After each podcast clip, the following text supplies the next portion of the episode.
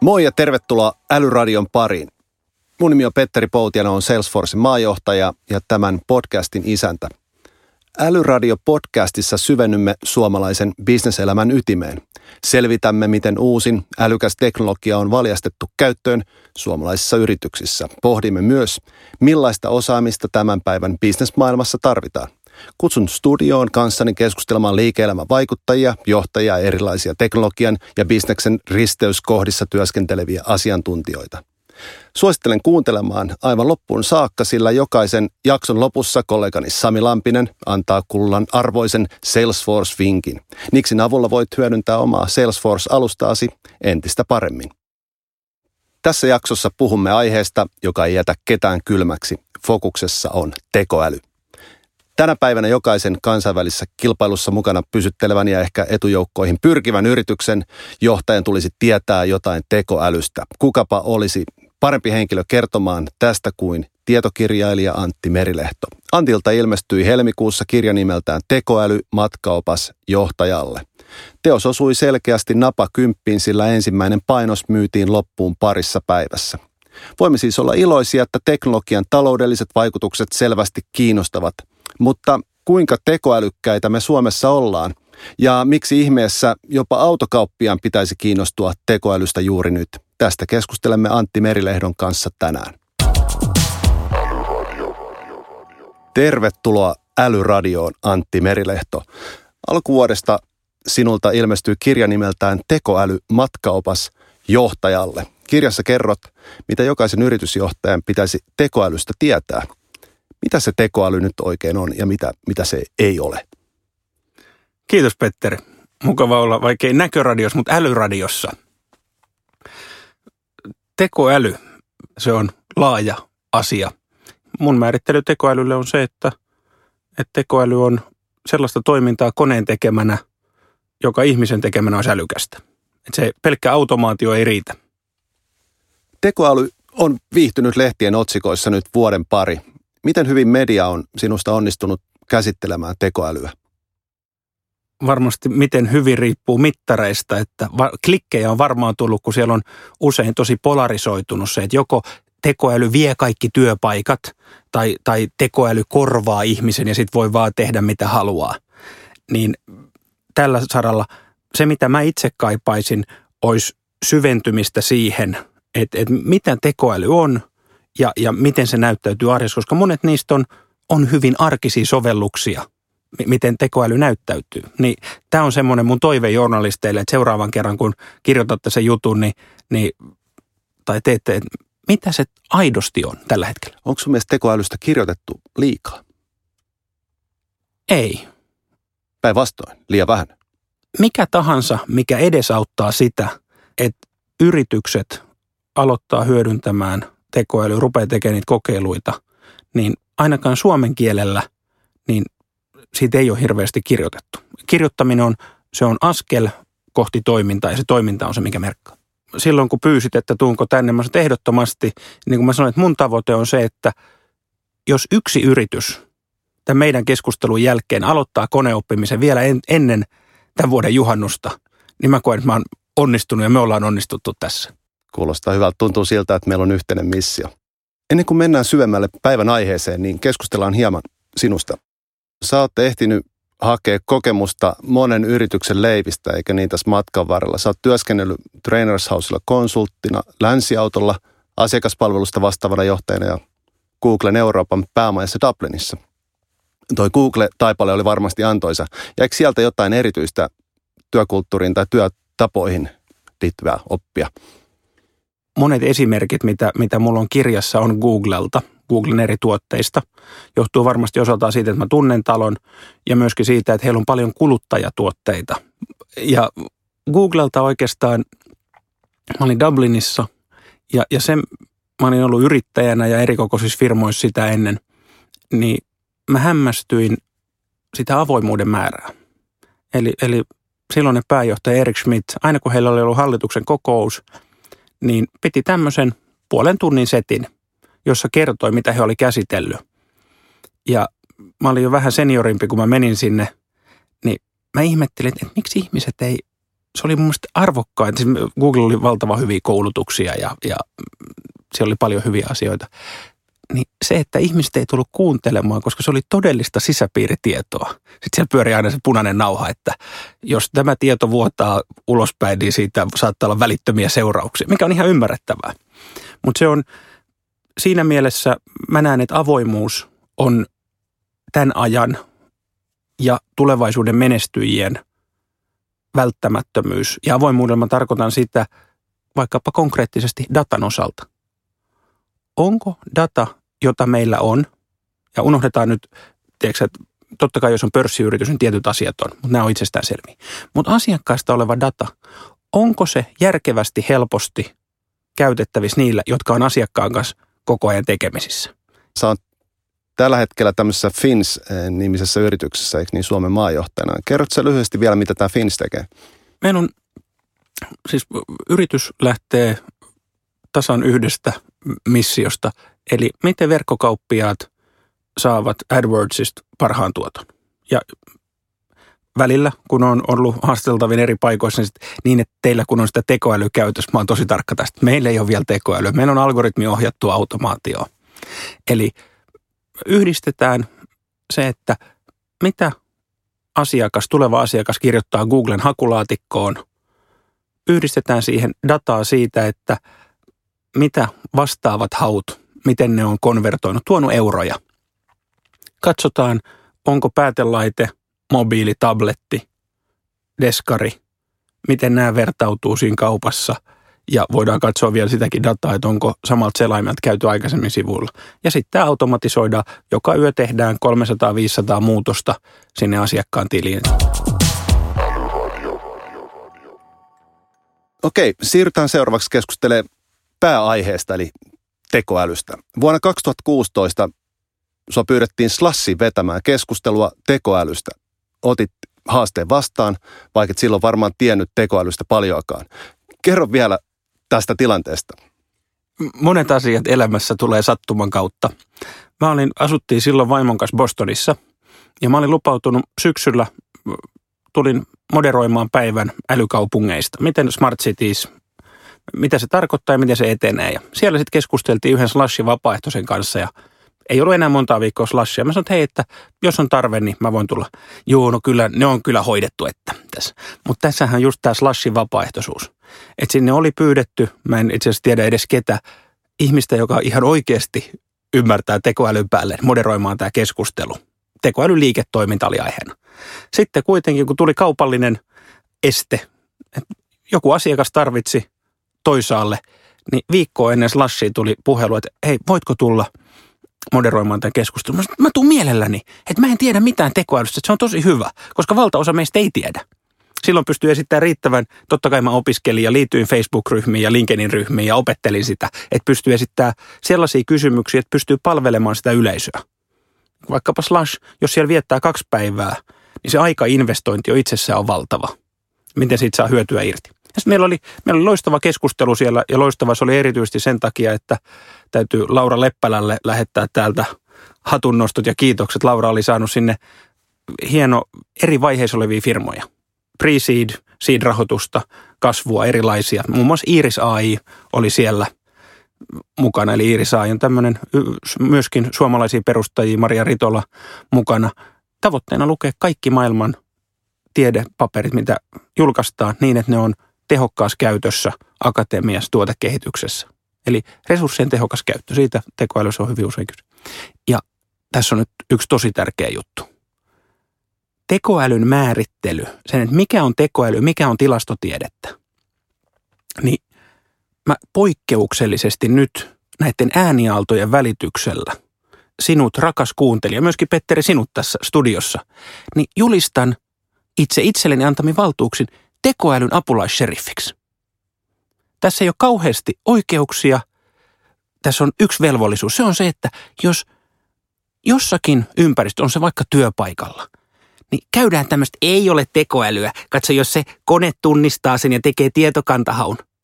Niin jos tämmöistä keskustelua käydään viisi minuuttia, niin Petteri, sinun ja, ja sinun hyvä kuulija, niin velvollisuus tämän jälkeen, kun olet tekoälyn apulaisseriffi, on keskeyttää. Sanot, hei, kokeilla, jos tämä hyödyttää sisäistä asiakasta, ulkoista asiakasta, vie sitä prosessia eteenpäin, niin kokeillaan. Mutta jos haluaa määritellä, niin sitten pitää mennä takaisin akatemiaan. No ottaisiin tämmöinen esimerkkitilanne. Ähm, mä kerron sulle nyt, mä oon tekoälyn apulaisseriffi, niin ähm, on rakentanut uuden sovelluksen, jolla pystyy ähm, automatisoimaan valojen päällelaiton. Kun on pimeätä, laita palo päälle. Onko tämä tekoälysovellus? Ei ole.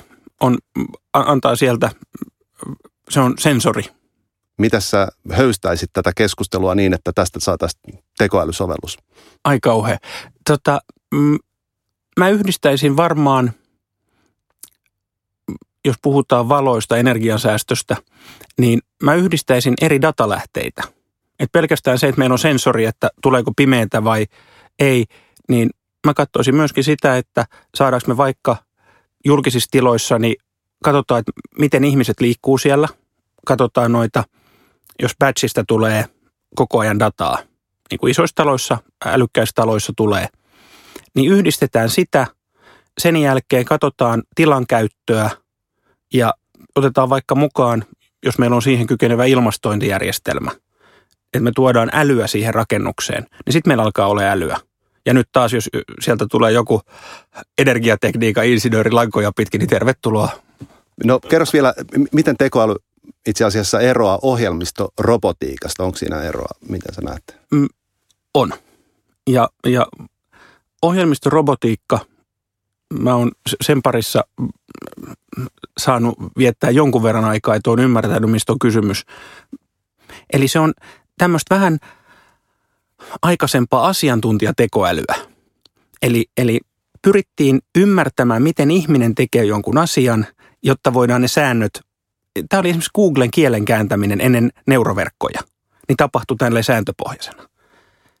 Sitten Google yli yön otti käyttöön neuroverkkopohjaisen kääntämisen, jossa ei ollakaan enää niiden sääntöjen takana. Ja tulos hyppäs välittömästi. Siitä on kuuluisa esimerkki on, on Kilimanjaron lumet, jossa japanilainen professori käänsi kieliä ja, ja se lopputulos, kun sen kääntää englannista Japani, Japanista englantiin, niin pitää olla natiivia ja mieluummin vielä englannin kieleen koulutettu ihminen, että huomaa, että, että se ei ole ihmisen kääntämää. Niin siinä on mun mielestä hieno esimerkki siitä, että sääntöpohjainen, ja e, eikä so, nyt sovi ollenkaan sanoa, että, että se on vanhanaikaista tai ei missään nimessä. Ohjelmistorobotiikalle on monia pelipaikkoja, joissa se auttaa tulosta ehdottomasti. Mutta se on, se on sääntöpohjasta. Tekoäly voi oppia itse annetusta datasta. No tekoäly ei ole mikään uusi asia, eikö niin? Tämän tekoälytermin artificial intelligence otti ensimmäisenä käyttöön amerikkalainen keksijä John McCarthy 1950-luvun puolivälissä. Noista päivistä asti tekoäly on tutkittu, mutta kehitys oli aluksi hyvinkin vaatimatonta. Mutta miksi juuri nyt on tekoälyn aika? Tai, tai kuten sä sun kirjassa osuvasti toteat, miksi juuri nyt on oikea aika opetella konttaamaan tekoälyn parissa? Sieltä McCarthyn ja Dartmouth Collegein ajoista, niin meillä on ollut monta – puhutaan tekoälyn talvista. Eli on, tullut, on ollut valtavia lupauksia. New York Timesissa on juttu 1957, missä Yhdysvaltain laivasto ilmoittaa, että ensi vuonna, siis 1958, he julkaisee koneen, joka näkee, kuulee, ajattelee ja on tietoinen itsestään. Aika raju lupaus. Kyllä. Ja sitten, no näin ei tietystikään toteutunut, kun semmoista ei ole tänä päivänäkään. Ja sitten on tullut myöhemmin, mä, mä vertaan tätä poika ja susi tarinaan poika huutaa kyläläisille, susi tulee, kyläläiset lähtee karkuun. Sitten tämä toistuu ja sitten kun susi tulee ja poika huutaa sutta, niin mitä ei tapahdu. Ja mä en nyt vertaa tässä tekoälyä suteen, joka tulee syömään, mutta tällä kertaa ne, mitkä ehdottomasti on muuttunut aiempaan, dataa on, on valtavasti enemmän. Meillä on laskentatehoja ja laskentatehon hinta on laskenut. Eli me pystytään aikaisempaa edullisempia tai pienempiä ongelmia ratkomaan laskentatehon avulla. Sitten meillä on, me ollaan tavallaan, seisotaan jättiläisten olkapäillä jo, kun avoimia kirjastoja on käytössä. On open source, on kaupallista, niitä saa käyttöön per heti. Ja vaikka Kaglesta, tämmöinen jenkkipalvelu, sieltä voi ladata datasettejä, mitä pystyy hyödyntämään. Että tavallaan, jos me lähdetään tästä ja otetaan läppäri, meillä on nettiyhteys – niin tuolla iltapäivällä me jo lajitellaan, luokitellaan orkideoja datasetista tämmöinen klassinen ongelma niin eri paikkoihin. Eli, eli, ja sitten myötä tietysti meillä on valtavasti osaamista. Andrew Eng, joka on, on entinen Googlen ja entinen kiinalaisen tekoälyjätti Baidun ja, ja Stanfordin proffa, niin esimerkiksi siellä hänen kurssia on käynyt yli kaksi miljoonaa ihmistä. Ja nythän meillä alkaa myöskin Helsingin yliopiston avoin kurssi aivan toukokuussa. Siitä tulee suomenkielinen versio vielä viimeisen tiedon mukaan syyskuussa. Nämä on tosi tärkeitä paikkoja. Eli meillä on osaamista, meillä on dataa, meillä on työkaluja, kirjastoja, niin, niin siitä tulee se muutos, että tällä kertaa näyttää, että ainakin osa lupauksista pystytään vastaamaan. Jos mä kuuntelin oikein, niin sanoit, että teknologia alkaa olla kaikkien saatavilla, data alkaa olla kaikkien saatavilla, algoritmeja, erilaisia pankkeja, tietolähteitä on ympäri, ympäri ämpäri. Ähm, jos ajatellaan Suomea, niin Suomessa on ollut aika lailla pitkään valloillaan semmoinen, että sulkeudutaan autotalliin ja virittää mopoa. Tai rakennetaan jotain muuta, pelle peloton härveleitä. Mutta tyypillisesti jotain koneita, eikö niin? Ne on ollut aina jotain, mitä tehdään jakoavaimella ja ruuvimeisseliin. Mutta nyt jos tästä ottaa vähän koppia, niin nyt on tekoälyn aika ja kaikki mahdollisuudet on, on ryhtyä toimeen. Näetkö, että suomalaiset entiset mopovirittäjät niin, niin vois ottaa tästä koppia ja tehdä vähän uuden tyyppisiä virityksiä? Kyllä. Meillä on mahdollisuuksia. Meillä on osaamista. Meillä on hyviä tyyppejä, just jotka on tottunut ropaamaan erilaisia – No Antti Merilehto, tässä tekoälykeskustelussa korostuu vahvasti kaksi eri äärilaita, eikö niin? Joko se vie meidän kaikkien työt, jonka jälkeen sytyttelemme pimeillä kujilla nuotioita ruosteisiin öljytynnyreihin. Vaihtoehtona tälle on, että tekoäly tekee kaikki ikävät rutiinit ja voin huoletta nostaa jalat työpöydällä. Totuus lienee jostain puolesta välissä. Kyllä, ja missä kohtaa se on, niin, niin siihen minulla ei tietystikään ole vastausta – nyt mä lähtisin liikenteeseen siitä, että kuuntelija katsoo sitä omaa liiketoimintaa. Onko se sitten pienempi yritys, onko se joku liiketoiminnan osa, mistä hän vastaa. Ja katsoo, että mikä siellä on semmoinen ongelma, johon datalla pystytään vastaamaan. Että hyvä peukalosääntö vaikkapa tekoälyn osa-alue koneoppiminen. Eli että kone ottaa dataa, ei, ei sanota mitä mitä nyt pitää tehdä, vaan kone ottaa dataa ja rupeaa vaikkapa luokittelemaan sitä tai katsomaan, että mikä tämän asunnon myyntiaika on perustuen dataan. Niin tekee kokeiluja. Se, että millä tavalla me päästään eteenpäin, siitä seuraa, me päästään seuraavalle tasolle. Se on ihan sama kuin jos me lähdetään juokseen nyt vaikka Helsinki City Marathon on tavoitteena. Mun, mun ei ehkä ole syytä mennä sinne vielä tänä vuonna, mutta se voisi olla mun ensi vuoden tavoite. Niin mikä, että aina, mikä on seuraava taso? Jos on kovasti juossut jo kympin lenkkejä tuossa iltaisin, niin voi mennä jo tänä vuonna. Ni, niin tätä samaa mä peräänkuulutan, että ihan sama mikä on kunto tänään, niin aloita. Ja siis eikö tämä klassideo? Älä mene hissillä, mene portaita. Niin aloita tänään sillä, että teet jonkun. Tai jos, se, jos sä tiedät, että se ei nyt vaan ole kalenterin tai osaamisen kautta sinun osa-aluetta – niin ota sieltä organisaatiossa se, joka on tästä innoissaan ja anna riittävästi aikaa ja paukkuja siihen, että sieltä tulee jotain, mieluummin joku pieni juttu jo ennen tämän vuoden juhannusta, se olisi parasta. Antti, olen melko varma, että tämän podcastin jälkeen me saadaan puoli Suomea innostettua kokeilemaan kaiken näköistä tekoäly ympärillä, mutta kerro vielä, mitä konkreettista tekoäly tarjoaa yritysjohtajille? Euroja. Kai se on, eikö se ole yritysjohtajan konkreettia? Eli kun lähdetään kunnolla kokeilemaan, niin sitten tulee euroja jostain. Mikä, siinä välissä pitää tapahtua varmaan jotain vielä. Ky- kyllä. Otetaan esimerkki. Tämä Coca-Colan Free Flow Freestyle Machine. Eli Coca-Colalla on Jenkki leffateatterissa, niin siellä on 150 erilaista juomaa tulee siitä yhdestä koneesta. Siellä on kokiksen eri maut ja sitten on zerot ja meikäläinen laitti eli Diet Coke ja nämä kaikki. Valtaosa ihmisistä ottaa sitä yhtä juomaa. Sitten on joku, joka kokeilee kahdeksan eri juomaa. No sekään ei ole kiinnostava. Mutta riittävän moni otti kaksi kolmasosaa spraittia ja yhden kolmasosan kirsikka kokista. Eli teki tämmöisen itse miksatun cherry spritein.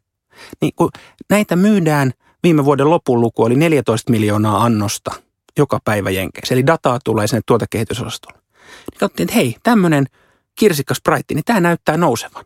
Kokeilun kustannus, kun se on siellä automaatissa, oli se, että laitettiin Spritein alle, hei, nyt ja sinne nuolia räiskälle, kokeile uusi maku. Cherry Sprite, vähän lokalisoituu mainontaa digitaalisesti, että me tiedetään just, että se osuu sinne, pystytään kokeilemaan muualla. Niin tällä tavalla, kun mä kysyn yritysjohtajan, mitä se tarkoittaisi sun firman kassavirralle ja kannattavuudelle, jos te toisitte tuotteita, joilla on jo valmiiksi kysyntää? Tosi kiva kuulla toi. Itse asiassa itselläkin joskus salaa, kun kukaan ei näe, niin otan kokista ja jaffaa sekaisin, joka on ihan loistava juoma. Mutta otetaan toinen esimerkki autokaupasta ja ihan tämmöinen niin yksinkertainen rautalanka esimerkki. mitä tekoäly voisi tarjota autokauppiaalle? Katsotaan tämmöistä tilannetta, missä on tänä päivänähän suuri osa liideistä tulee verkon kautta. Niin kuin taisin lukea justiin eilen vai toissapäivänä esimerkiksi sisustuspuolellakin alkaa jo, että nuoret miehet katsoo verkosta valmiiksi.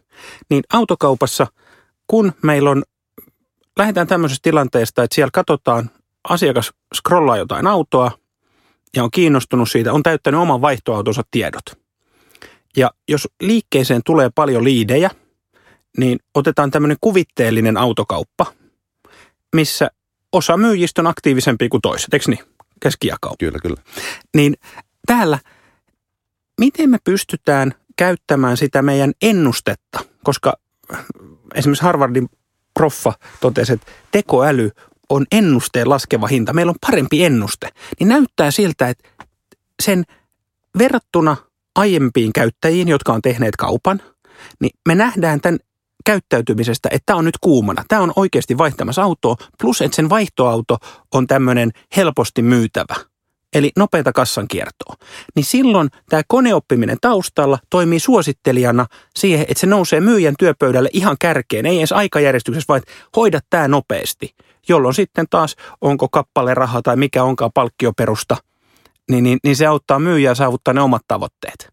Ja, ja tämä on tämmöinen luokittelija, että tämä on kuuma liidi, niin, niin tämmöinen on, on toteutettu. No oletko nähnyt tämmöisiä suomalaisissa autokaupoissa vielä, että olisi käytännössä? Tämmöinen on ollut pilottina, sen tiedän. Kuulostaa hyvältä. Mua kiinnostaa erityisesti tietysti kuluttajan ja itseni asiakkaan kannalta, että miten, miten tekoäly voi itse asiassa parantaa mun saamaa palvelua. Luuletko, että se tulee parantamaan ja miten se tulee parantamaan? Mun ei tarvi edes luulla, kyllä mä näen sen. Eli siinä kohtaa niin vaikkapa asiakaspalvelussa. Kela käytti viime syksynä chatbottia. Ja nyt jos joku huutaa, että ei tekoälyt ja chatbotit, niin saa huutaa. Me ollaan hyvin liberaaleja.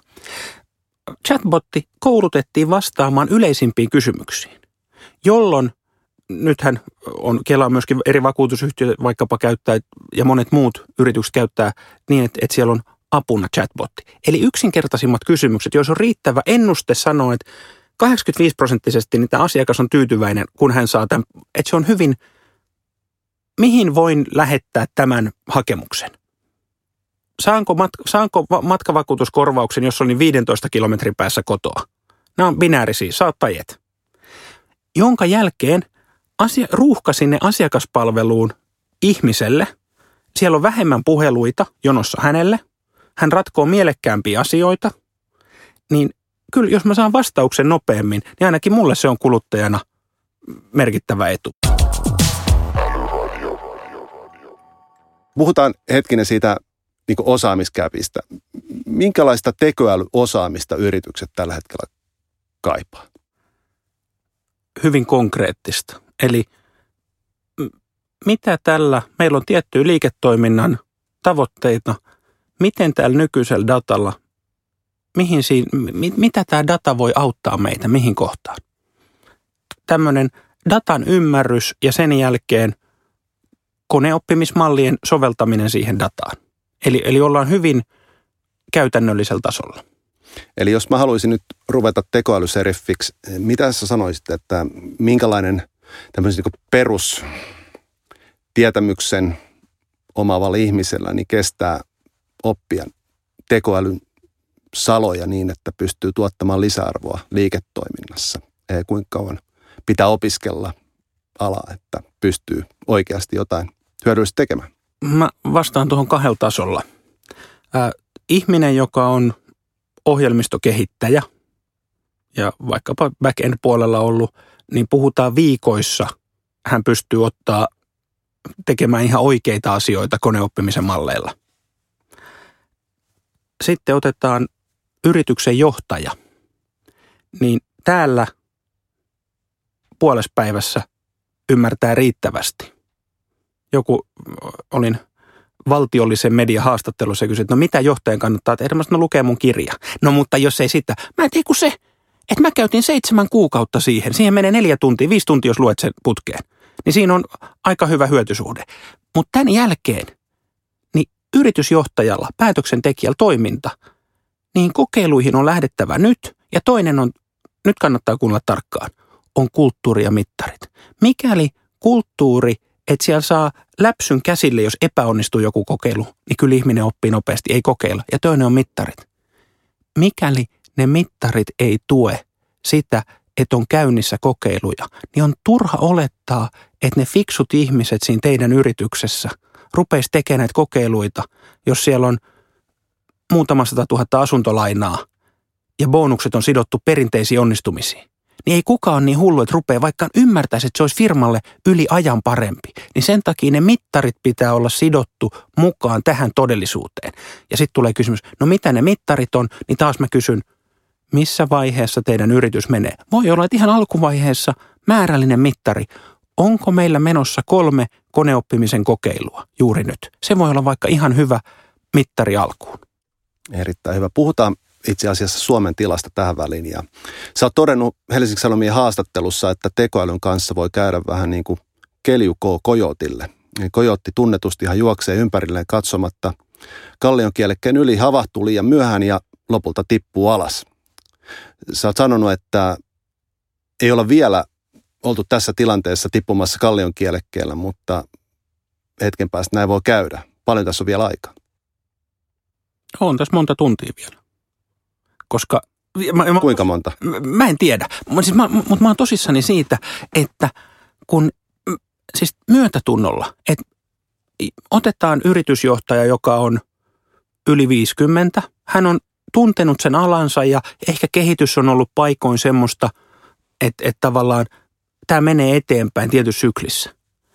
Nyt niin kaikki nämä kliseet siitä, että muutos ei ole koskaan ollut yhtä nopea kuin nyt. Kyllä, mutta kun katsoo ympärille, niin se, että menee vaan, no niin, hoidappa sinä tuosta tuo eh, big data kuntoon ja sinä siellä tekoäly. Kun nämä ei ole irrallisia asioita enää, niin on ymmärrettävä, että ihminen, ihmistä ahdistaa, koska hallinnan tunne katsoo, mä en ymmärrä, mistä puhutaan. Ja samaan aikaan, silloin alkaa nimittäin, sitten se katse menee alaspäin ja ti, alkaa tippuminen.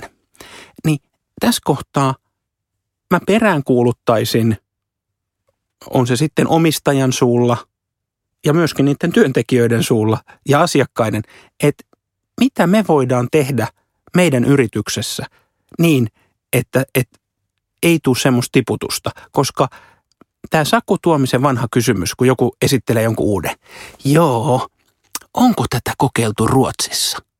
Niin se ei ole nyt hei relevantti kysymys, kun meillä on olemassa dataa kaikki ei muutu kolmen vuoden päästä. Jos me tullaan kolmen vuoden päästä tähän studioon, niin mä uskon, että tämä studio on edelleen tällainen ja me puhutaan mikrofoneihin. Tämä ei ole niin kuin ilmassa olevaa kaikua, mitä otetaan.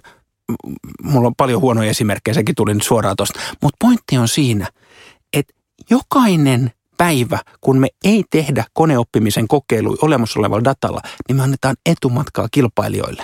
Mä oon laittanut välillä yritysjohtajat, kun me ollaan oltu pienissä workshopeissa – Mä oon laittanut kirjoittaa lapun. Minä, yritysjohtaja, tällä päivämäärällä toukokuussa, niin teen päätöksen, että meillä ei aloita koneoppimisen kokeiluja nyt, vaan ne aloitetaan joulukuussa tai vuoden päästä toukokuussa, koska silloin X, Y ja Z-tekijät ei ole enää tässä ja maailma on helpompi. Ja sitten nimi alle. Aika hiljasta porukkaa. Pitäisikö aloittaa nopeammin? Joo, puhutaan tunneista tosiaan.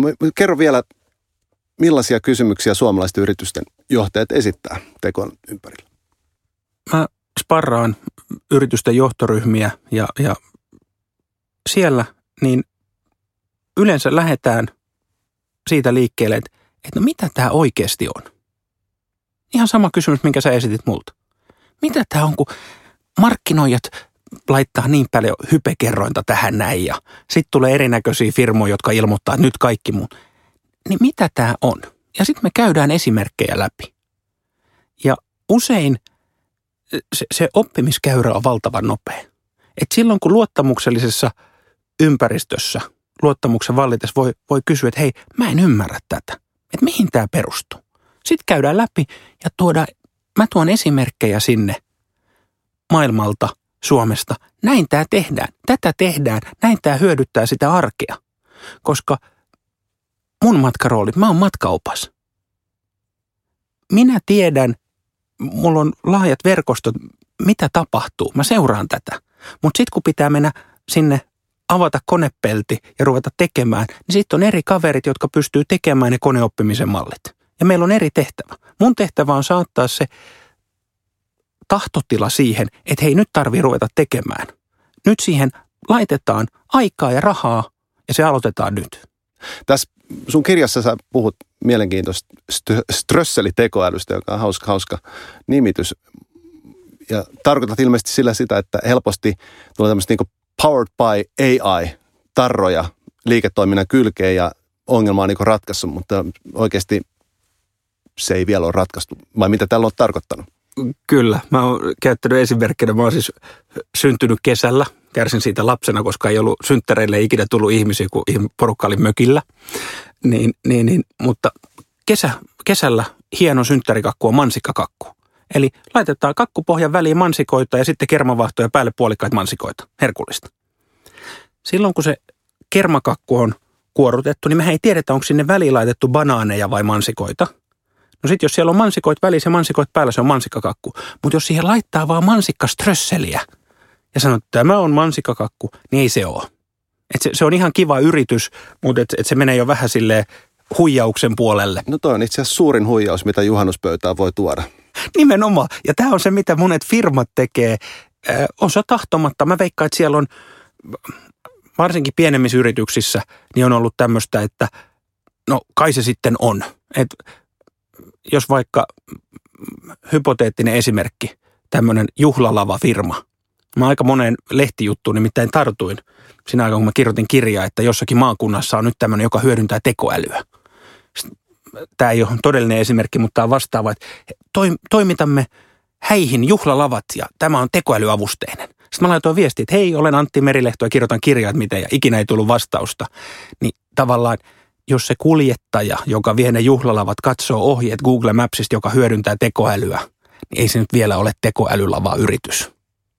Meillä on Suomessa varmaan jokunen aika huikea, huikea hienokin esimerkki, ainakin itselle tulee mieleen vaikka suomalainen kone, jonka hissit kertoo jo nyt itse, miten, miten voivat ja IBM ja Salesforcein tekoälyjen avulla kertoo, koska tarvitsevat huoltoa ja osaa ennakoida toimenpiteitä ja ohjata, ohjata itse asiassa todella paljon asioita siellä taustalla, mutta onko sulla mielessä jotain muita kotimaisia yrityksiä, jotka oikeasti tekee mielenkiintoisia asioita tällä hetkellä tekoälyn ympärillä? Tekoälyä kehittäviä yrityksiä on muutamia. Ja näissäkin tämä kotimaisuus on aina välillä, että kun tekijöitä monesta paikasta. Iris AI on ehdottomasti yksi, millä mä näen, että tulee olemaan valtava impakti – ja, ja monia muita. Jos puhutaan tämmöisistä talouselämän 500-listan sieltä kärkipään yrityksistä, niin viikoittain mä keskustelen ihmisten kanssa, jotka on näissä yrityksissä ja heillä on jo koneoppimisen tai tekoälykokeiluja, voi olla pitkälläkin. Mutta jotenkin me eletään nyt keväällä 2018 semmoista vaihetta, että yritykset ehkä juhtuen just tästä hypestä, mitä on heitelty ilmaan, niin siellä käytetään jo merkittäviä resursseja, siellä tehdään investointeja, mutta on hyvin varovasti vielä tullut esiin. Et mainitsemasi kone on yksi, yksi harvoja sieltä listan kärkipäin, jotka on tullut isosti esiin. Joo, useasti varmasti yritykset kamppailevat sen legasi kanssa, joka, joka pitää tavallaan saada eka jonkin asteiseen kuosiin, jotta sieltä pystytään sitä dataa rouhimaan ja sitä hyödyntämään sitä eri, eri ympäristöissä eri puolilla organisaatiossa. Mutta se on ollut loistava nähdä, että Suomen hallitus on asettanut myös tämmöisiä tekoälytavoitteita ja yksi näistä on ollut tämmöinen ajatus siitä, että Suomessa tehdään tekoälyn soveltamisen kärkimaa. Itse asiassa hallitus asetti tekoälytyöryhmän ja loppuraportti on tulossa nyt huhtikuussa 2019. Mutta mitä mieltä sä oot? Onko tämä tavoite ylipäätänsä realistinen? Soveltamisen osalta kyllä. Et meidän, meillä on hyvä osaaminen, meidän osaamistaso, koulutustaso – on, on kansainvälisesti katsoen korkea.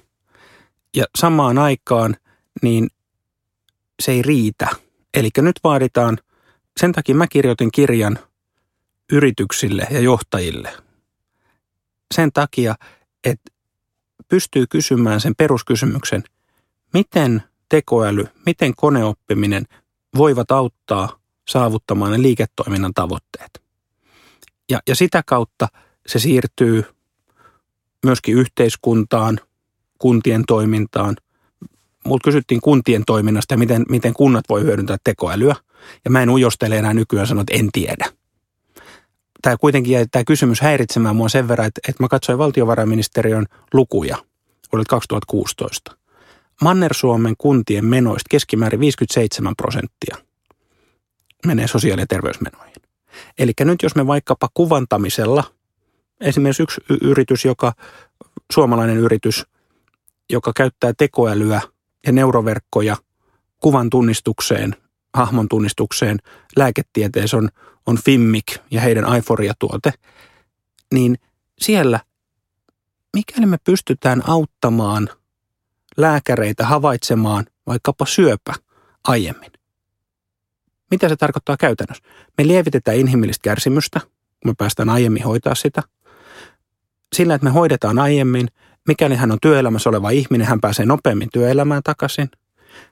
Tällä niitä niukkoja hoitoresursseja kohdentaan oikein, niin nämä hyödyt kertautuu valtavasti.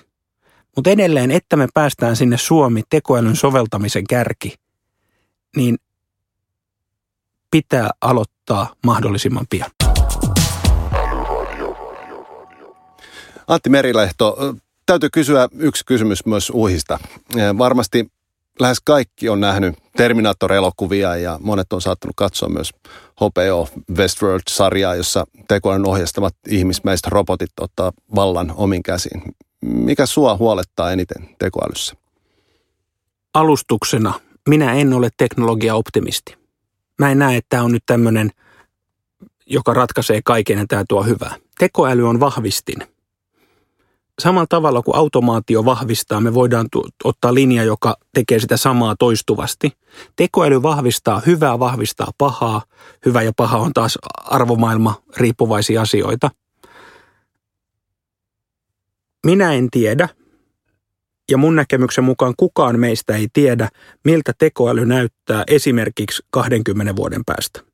Tällä hetkellä kaikki tekoäly, mitä meillä on, on kapeeta. Se tekee yhden asian. Se suomalaisessa poliisiautossa oleva kamera kuvaa rekisterikilven hahmon tunnistuksella, katsoo, että, että mikä tämä on, tämä rekisterikilven kirjaimet, numerot, tekee tietokantahaun ja apuälynä auttaa sitä konstaapelia, että hei, tuossa on katsastus vanha, jos on aikaa, niin kandee pysäyttää. Tämä on se, mitä se on tänä päivänä.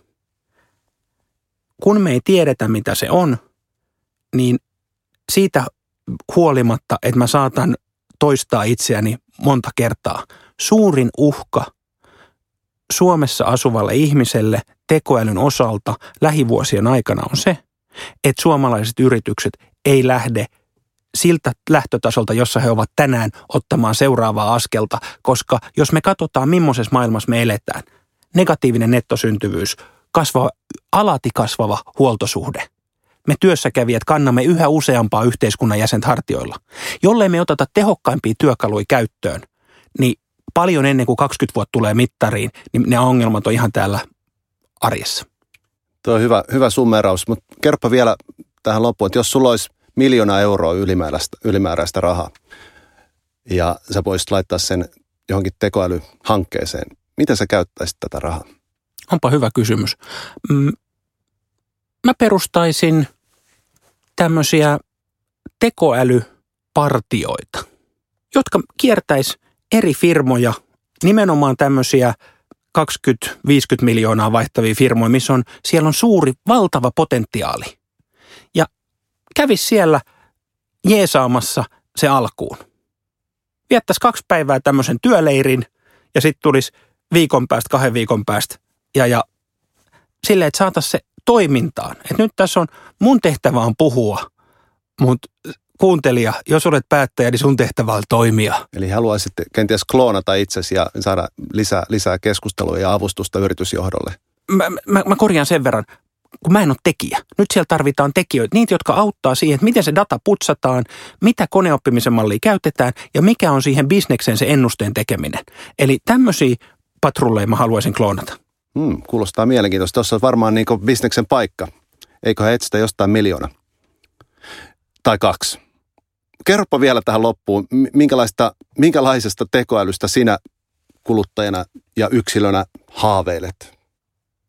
Mä haaveilen sellaisesta tekoälystä, joka oppii tunnistamaan mun tilanteen. Että vaikkapa esimerkkinä, että jos mä oon – vieraassa maassa menossa ajan autolla ja mä käytän navigointiin mun puhelimen karttaa, niin se ei kysy, että haluatko himmentää näytön.